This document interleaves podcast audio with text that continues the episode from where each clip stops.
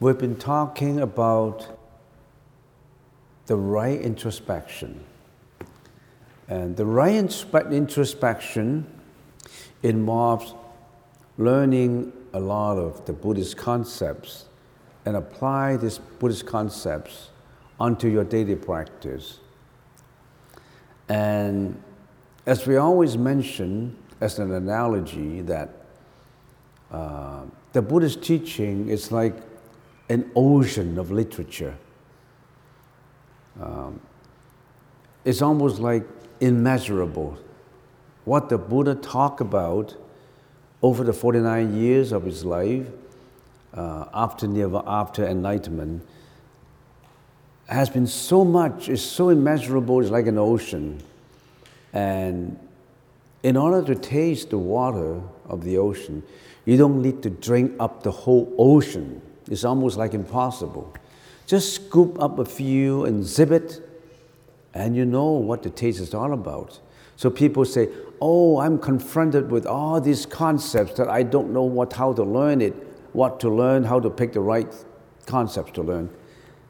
Just pick the right concepts. So a few concepts, you can learn it. So we've been picking up one of the most important concepts, which is the Noble Eightfold Path. And we have already learned other concepts too. So right now we are taking a cup and scoop up an ocean of unpolluted water. And then we try to sip it, and we know what the Buddhist teaching is all about. Don't just look at the words. People just get onto the Google and look, look at, the, look at these few words and memorize the words, and they think they understand it. That is just literature wisdom, words wisdom. That's not enough. You really have to apply the wisdom, think about it, introspect it with insight, and then apply to the practice. So it's not easy. It's not just knowing the words. That's the reason why we have been talking that if you learn meditation, if you learn from a teacher who just teach from a book, that's not meditation. If you learn meditation from a teacher who just teach from a video, that's not meditation. You really have to experience it through. And some people read a book and they start to teach other people. So one blind leads to another blind, and they're leading it into hell. Because when you have problems, you don't, how, you don't know how to resolve them. I've been talking on this for a few weeks already, so we already have talked about right perspective, samma ditthi, right orientation, sama Sankappa. Right perspective, right orientation, that pertains to wisdom. Right speech, right action, right style, life, lifestyle, that pertains to morality. Right effort, right introspection, right mental equilibrium um, um, uh, relates to me- meditation. All these are related to, related to the states of mind practice. Wisdom, we have talked about it already.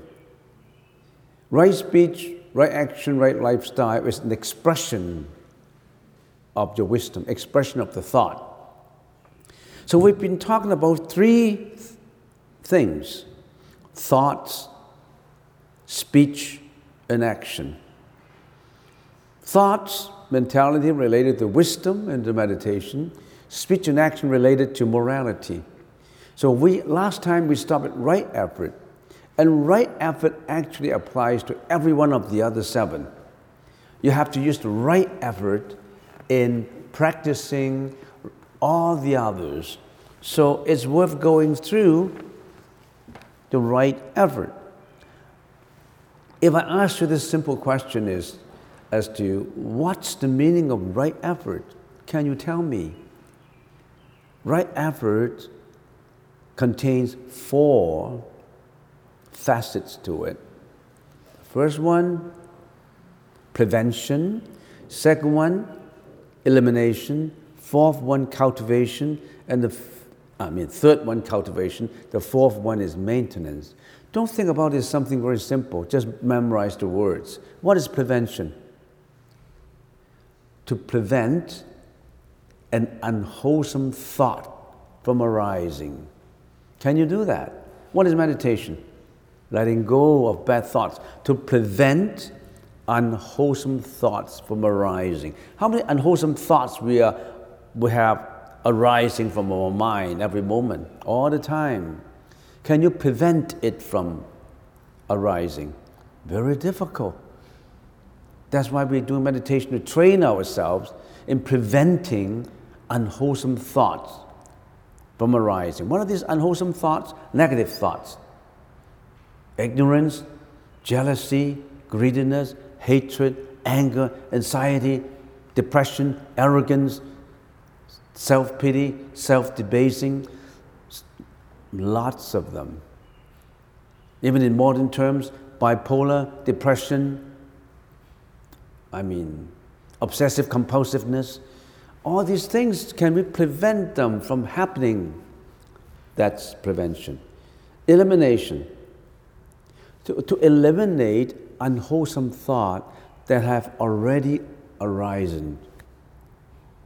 You can't prevent it, it already happened to you.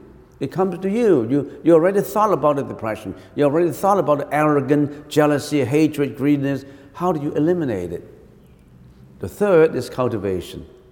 Cultivation is cultivate wholesome thoughts. The previous two deals with dealing with unwholesome thoughts, and the later two of cultivation and maintenance deal with wholesome thoughts. How do you breed wholesome thoughts? How do you cultivate? Let wholesome thoughts arise. What are these wholesome thoughts? Thoughts of loving kindness, thought of compassion, thought of tolerance, thought of responsibility, thought of letting go of the egoistic attitude, all these positive, wholesome thoughts. How do you cultivate them? How do we cultivate wholesome thoughts? And after we have cultivated it, or cultivated them, a lot of, a lot of wholesome thoughts, how do we maintain them? as if they always linger on.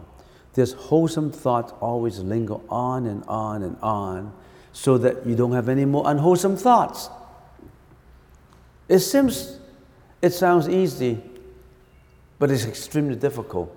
And right effort, right introspection, number six, right effort, right introspection, right mental equilibrium, they are related because they are dealing with states of mind. When we talk about states of mind, we have to know how do we think, our mental experiences. We have in the forefront the eyes, the ears, the nose, the tongue, and the body in the forefront as our perceptible sensory organs interact with externalities. And then we attach to them, and at the same time, there's interaction coming up from our emotions to react to them, and then we get angry, we get jealous, we get greedy, we get all kinds of what we call problems of the mind coming up. How do we deal with them? And we have to understand what is the manager that manages our senses, our perception? The mano. The mano, our manager, right? Those who have been here listening, that you know who, who mano is, our manager that manages our senses. Our manager still has the responsibility of taking up the old files, budgeting for the future, and living in the present moment, the mano. And the mano, the, being the manager, managing all these, the mano is being dominated by another thing. Your manager. You think your manager is free to do anything he wants? No. Your manager in your mind that interact with externalities through nose, ears, tongue, taste, all these, your mano is being dominated by what? By your manas, right? Manas. What is manas? Manas is the seventh sense, your seventh sense, your seventh consciousness, which is what? As I give an example in a company, that's the board of directors. Your board of directors is very egoistic. Your board of directors care about nothing but his own profit. He's egoistic, he's self centered. That's you. You have that malice in you and me. We start to personalize everything. And that's why we get angry. That's why, we that's why we, we think we, we have a self. This is me. This is self. I have a self respect. I want to protect my own interests. This is me. You personalize everything. And then everything gets stored, okay? Still score into the eighth consciousness, which is called the alaya consciousness. Just a flash through of what we've learned in the past of the eight consciousnesses. Now, right effort that we already have mentioned, we have come to discuss not on the prevention, not on the elimination, because we're finished with them already. We have stopped last time at cultivation. How do we cultivate wholesome thoughts? How do we cultivate them? And the Buddha suggested to us the right introspection, which is the number seven. Samma Sati. What is sati? Sati is people translate sati as mindfulness, which is okay if you really understand what mindfulness means. If you just look at the superficial meaning, probably you get misled because you think mindfulness is to fill up your mind with something. But mindfulness is not to fill up your mind with something, to be alert that it shouldn't be filled up. To be alert that your mind shouldn't be filled up with any bad things. That's mindfulness. We call it sati. There are sutras like Mahasatipatthana or Satipatthana. All right. So the right introspection concerns sati. Sati is the mind. And then the mind has to be in equilibrium, which means that the mano, which is your manager, being dominated by the manas, shouldn't be a tug of war. They should be more or less come into equilibrium. We want to discuss six, seven, eight together. We don't want to segregate them because they are not different. They are of the same values, the same vacuum, the same understanding. So we can separate six, seven, eight together and talk about it bit by bit. Okay? So the right effort should be applied to the right introspection and the right mental equilibrium.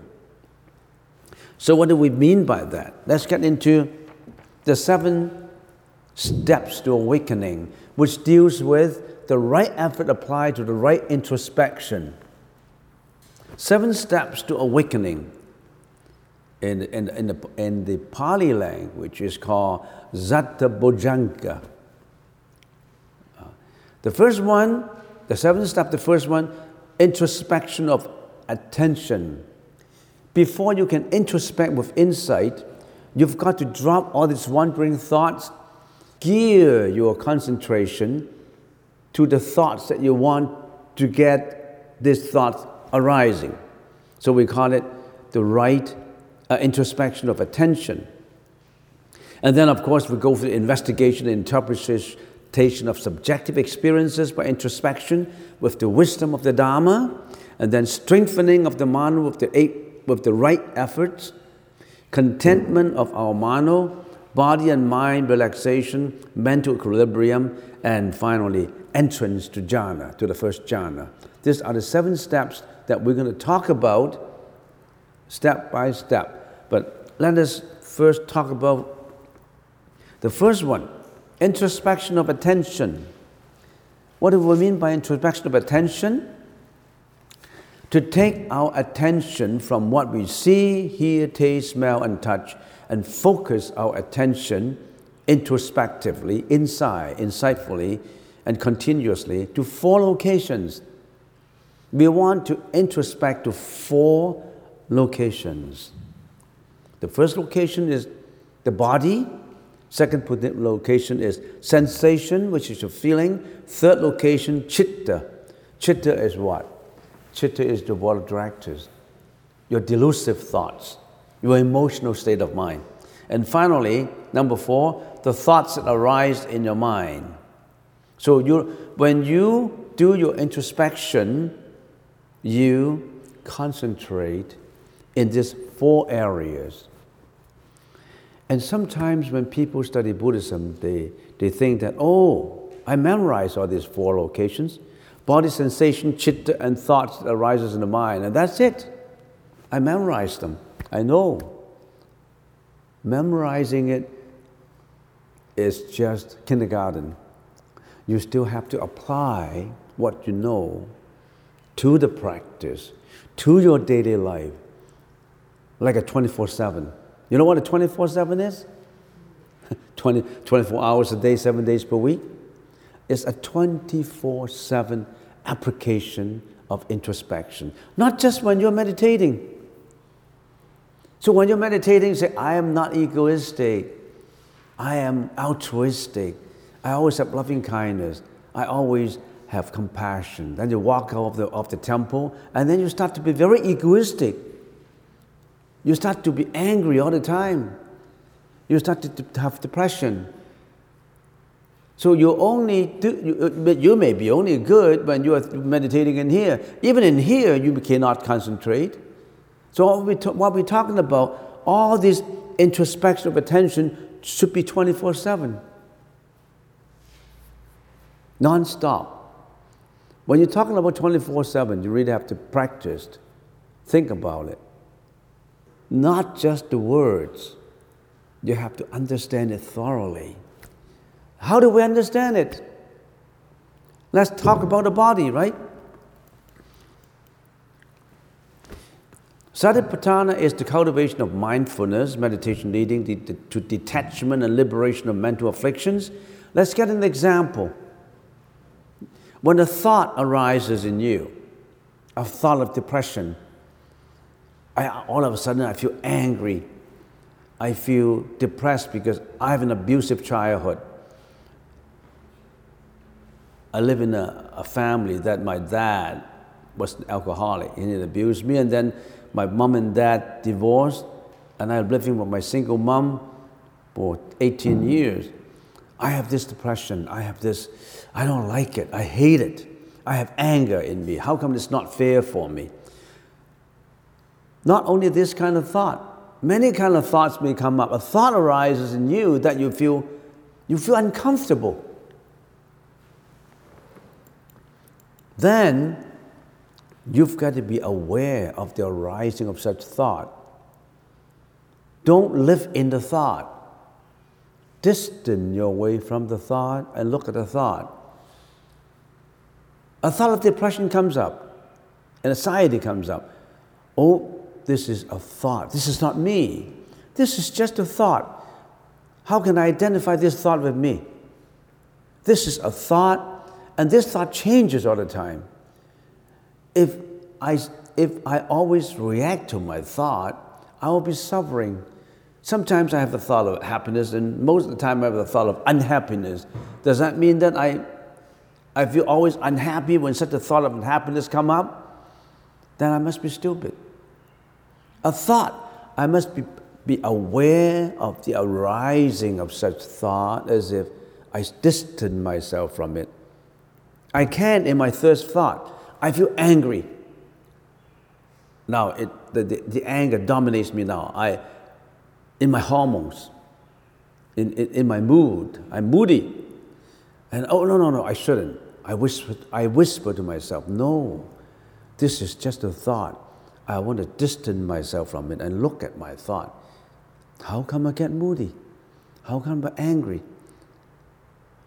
I can't just dig deep into the reasons, but I just have to watch it. I don't want to be totally depressed. I don't want to commit suicide because of all these. Life is too valuable. I have a lot of values in me. I have a lot of values in me. And how come, how come I want to avoid it from, from taking my own life because of this?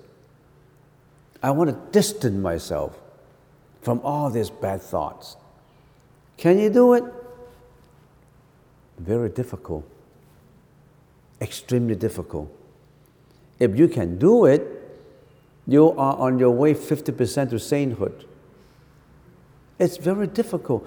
When a depression comes up, how can I let go? When I feel angry, I'm just angry, how can I let go? When I feel greedy, I'm greedy. How can I let go? But you must train yourself. You must train yourself, have that stillness of mind, still your mind. You must allow yourself a vacuum in your mind that you want to still it your mind. Still your mind with tranquility. And that takes training. You think you can just talk about it and you can, can do it? Can a boxer in the boxing ring just talk about box, boxing? He has to go through a lot of training. I'm not, I, I, I don't like to see boxing because there's blood all over the place. No, I don't, I, I don't like to see it, but I like, the, I like the energy behind the boxing. Have you seen Rocky? How do they train Rocky? Oh, you, you go through a lot of bruises and, and oh, it, the training itself it's an efforts applying procedure. How can you win if you don't go for the training? How can you win negative emotions if you don't go through the training of overcoming emotions? Nothing comes easy. You think we can just get it from a teacher? The teacher said oh, overall, okay, let go, let go. You think, okay, teacher, let go. But when the time comes, I cannot let go. Be aware of the rising of such thought. Watch the thought. And then what do you do? Watch the thought with the four locations, the four introspections. I will have to tell you after this slide and another slide what are the four locations. Remember? The locations, the body, the sensation, the, the location of impermanence, and then what? What's the last one? The location of non self. And then let go of the thought. If you cannot let go in the beginning, try to keep a silent mind and learn to accept it with understanding and tolerance. This is a simple way to put Satipatthana in the right perspective. That's Satipatthana. Now you say, okay, I was at Vernon the other day, and then a question, not a question, someone told me that some students were being bullied, and when they were bullied, they didn't know what to do. You know, I was bullied, you know, when I was at, at, at grade one, grade two, grade three, that I didn't know where, where I should go to. I didn't go to my mom and dad. I just, I just feel unhappy about it. So take an example as someone who's being bullied at school, someone bullying you. That one who bully you is sending out a negative emotion because he hates you, he doesn't like you, or he's I don't know, he's discriminative. He thinks that you're no good. He thinks that he's better than you. He is sending out a negative emotion expressed in action, in speech. And then you are being the student, the smaller the kid who is being bullied, what should you do if that kid say, I want to fight back for my right. I want to fight. I want to learn Taekwondo. I want to learn yoga, I mean, uh, what do you call that? Kung Fu. And then next time you're going to bully me, I'm going to strike you right in the face. So he said, okay, you bully me? And then he said, I'm going to use violence against violence, punch, bang, and all that blood over the place. What happened? The principal will get you into his room and said, Sonny, I have to expel you. I have to report it to the police. What happened is just a one minute of bullying, maybe just in words. If you counter that one minute of bullying with violence of hitting and fighting and yelling and spitting and blood and everything, you are trying to magnify that little negative emotion of bullying with another momentum of negative emotion, which is fighting words. You're using violence against violence. Does it work? You're adding more momentum to the negative emotion. The Buddha said, Don't add negative to negative. Absorb the negative momentum with loving kindness, with compassion. Imagine a scenario where Sunny said, Okay, okay, John, you bully me, but I'm going to forgive you and I will just go away. But don't do it next time. He walked away with more or less compassion, tolerance. So Sunny is using the positive emotion of tolerance to meet the negative emotion of bullying. So it is using positive thing against negative things or diluting out. And then somebody asked, "Oh, Sunny, you're a good, you're, you're a good boy. You use this against uh, bullying." He said, "Yes." And I feel happy. I'm going to tell this is the method to my other friends about this. So he's using consideration and compassion again. So the momentum of the original positive emotion is being ripple, ripple, ripple into higher momentum. Which effect you like? You want to use violence against violence, or you want loving kindness against, against violence, compassion against violence, tolerance against violence. How did Gandhi become successful in the independence of India? Because everybody is using compassion, loving kindness, and tolerance against the abusive negative emotions of force by the British police during that time when India was looking for independence. So, in other words, we have to know how to interact. This is not enough because we still have to mention one of the four introspections. Let's take a look at how, in detail, can we watch the thought with the four introspections. Okay, let's say, as an example, a thought of emotion such as depression arises in the mind. Not just, not just depression unhappiness, say, say anger, anxiety, guilt, remorse, any kind of negative emotion arises in the mind. You feel unhappy. And then what happened?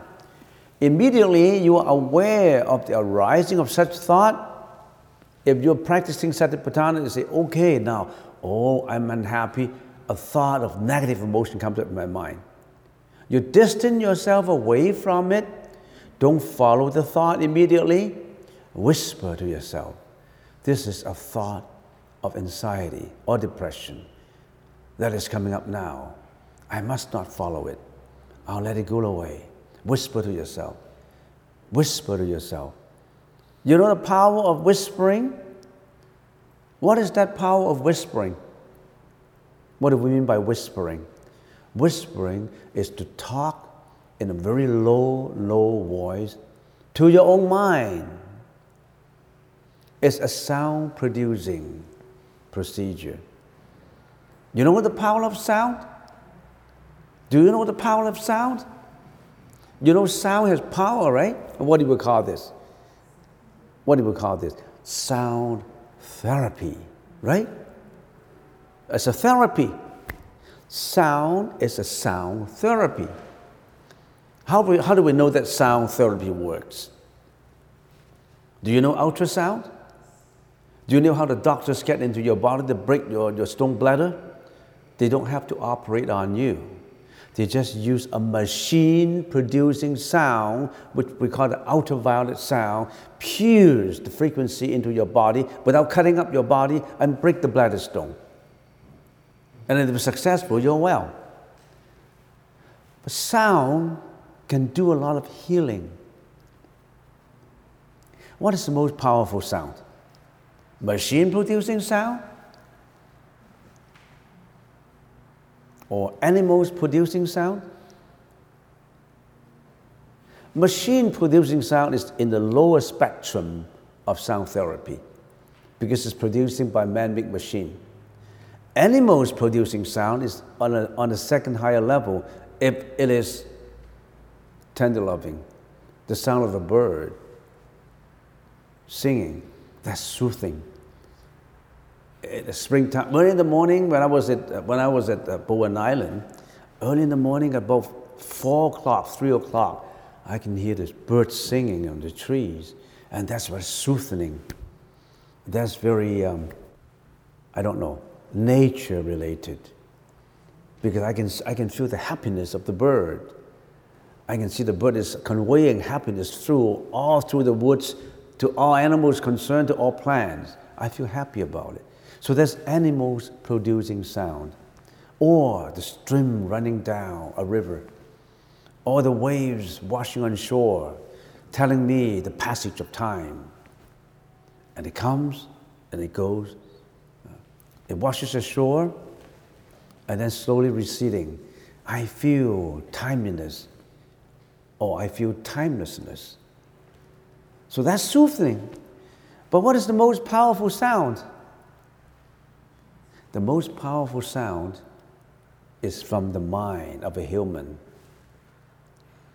If you whisper to yourself, give it the instructions to yourself, that's the most powerful sound. The most powerful sound is not from a machine, it's from a, a human mind. Do you believe it? In the Second World War, in Germany, there was one man. He gave a speech. He could affect millions of his soldiers. His soldiers would, because of his speech, which is sound from his mouth, went into war blindly for the objective of annihilating people because of his sound of speech. A speech is so powerful that it could affect millions of people on one objective. Whether the objective is good or bad depends. Sound can lead you to hell, sound can lead you to heaven. So are, not, are you not, do you not know that the sound produced by yourself is, if it is the right way, whisper to yourself. That is a consciousness alert producing sound, which is a sound therapy. So you whisper to yourself. You say, okay, this is a thought of inside it that's coming up in me. I must not follow it. I must watch it. If I can, I let it go away. If I cannot, I live with it now. I don't hate it. I cannot put hatred on a negative emotion of depression. How can I increase? I don't want to increase the momentum of the depression by putting another momentum of hatred on it. So I don't want to get angry. I don't want to get sad. I just watched it. And if I can, I'll let it go away. If I cannot, I'll wait can you do that? And then what happened if it doesn't go away? What happened? If it, I, it doesn't want to go away. Then you go into the third, watch the thought with the four introspections. You whisper to yourself,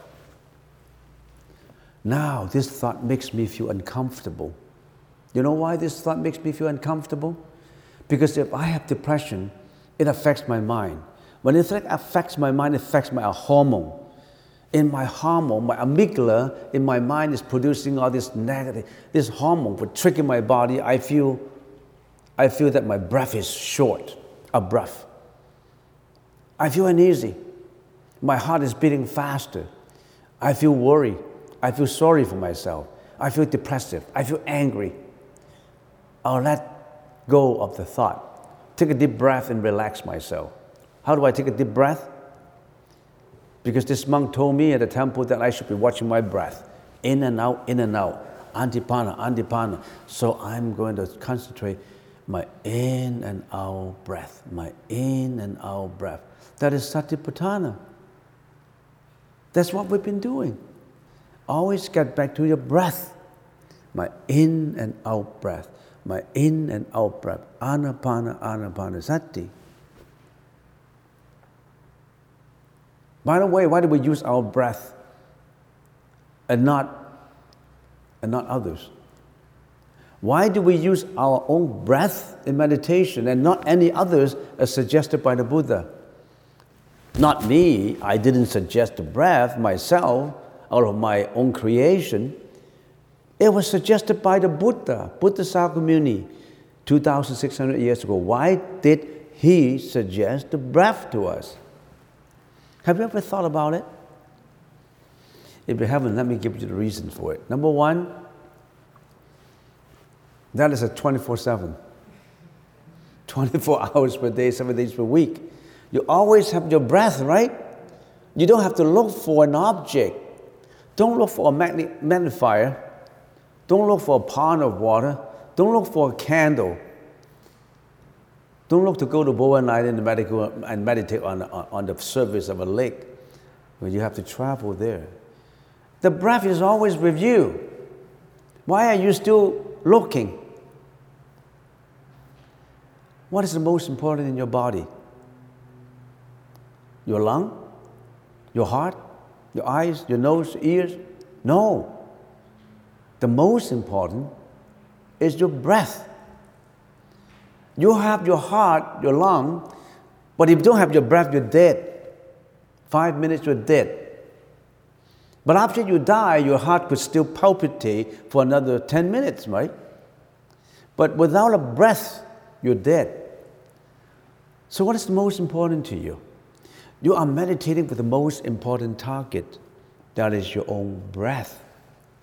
Why don't you want to use it? You still want to look for external. Oh, other teachers told me that I can use this, I use that, use this. Why don't you use your own breath? It's free. You take a meditation course, they charge you, I don't know how much they charge you. But the breath is the most akin to your body. It's the most important movement in your body. And it follows you wherever you go. You can do your breath your anapanasati in a subway train, on a plane, when you're driving. Mind you, you got to mind on your road, not on your breath when you're driving, of course. But if you're a multitask, you can do both. So you can use your own breath. So take a deep breath and relax now. And that is what? That is Satipatthana on the body. On the body. The body is Satipatthana. On the next one, the thought of anxiety is just a thought, an unpleasant sensation that has no substance in itself. I must let it go. That is introspection on the feeling. I am unhappy and I am, this is an unpleasant sensation. But I must say, this is just a feeling. This is not me. How can I identify this feeling as me? I am not the feeling, and the feeling is not me, but I want to associate it and mix, yes, this is my feeling. I feel very unhappy, and this unhappiness is me. Can I say this depression is not me? Can I say this fear is not me? Can I say this worry is not me? Can I say that? Of course, you say, No. How can I say it? If I feel fearful, I feel fearful. And I said, What's the reason for you being fearful? You said, Because when I was a kid, my parents got divorced and I was looked after by my grandmom. And I had to spend all my loneliness in a dark room where I was afraid of ghosts coming to me so I always have this fear of darkness. I always have this fear because I have this fear, I feel fearful. When does this fear experience happen? When? Many, many years ago when I was a kid, six year old kid, I said, Yeah, that happened in the past, right? Can I bring the past back onto now? Can I bring the scenario of being fearful, that experience already passed, the past experience, and bring it back to happen now? I cannot. So that fear is already gone. It's a past fear. Why do I bring, bring something of the past onto the present and ponder on it and agonize about it. The past is past. I'm not going to let the past experience to come back. And then you say, yeah, but I'm fearful I'll run into a spirit in the future. I worry about it. But then you say the future hasn't come yet. Why do you worry about something that hasn't come? Why do you worry about your own sickness? Okay, you have a, you have a sickness now, and then say, oh, I'm worrying. I have the sense of, I have worrying. Why? I worry that I'm going to die. I worry that this sickness is going to lead me into unemployment. This sickness is going to lead me into I can't make any money, then how, can I support my family? Oh, this is my worry. Do you think that by worrying about it, that make your sickness better? If I eh, say if I have if I have a serious sickness and I worry and worry, would the worrying itself help me to heal? You just think of worrying itself will help you to heal, raise your hands. By worrying about it, it wouldn't help you, would it? Would it make it better? It would only make it worse, right? But we have the habit of worrying. Can we throw that habit away? Difficult. Why? You haven't gone through your own self training.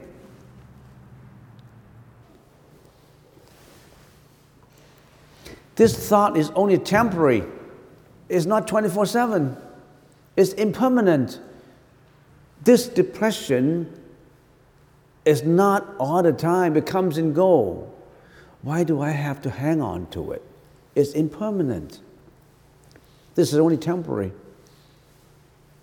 Sometimes you see a kid, he's laughing, or she, she is laughing time, is athletic, and, and she makes with friends, but actually, in behind, she's actually suffering from depression. And we, we, we, we, we saw her uh, jovial part, the laughing part, and all of a sudden we heard news about her committing suicide. Why? Because all of a sudden was, she was hung up with depression. She didn't know the depression was temporary. She thought it's going to stay in her mind forever.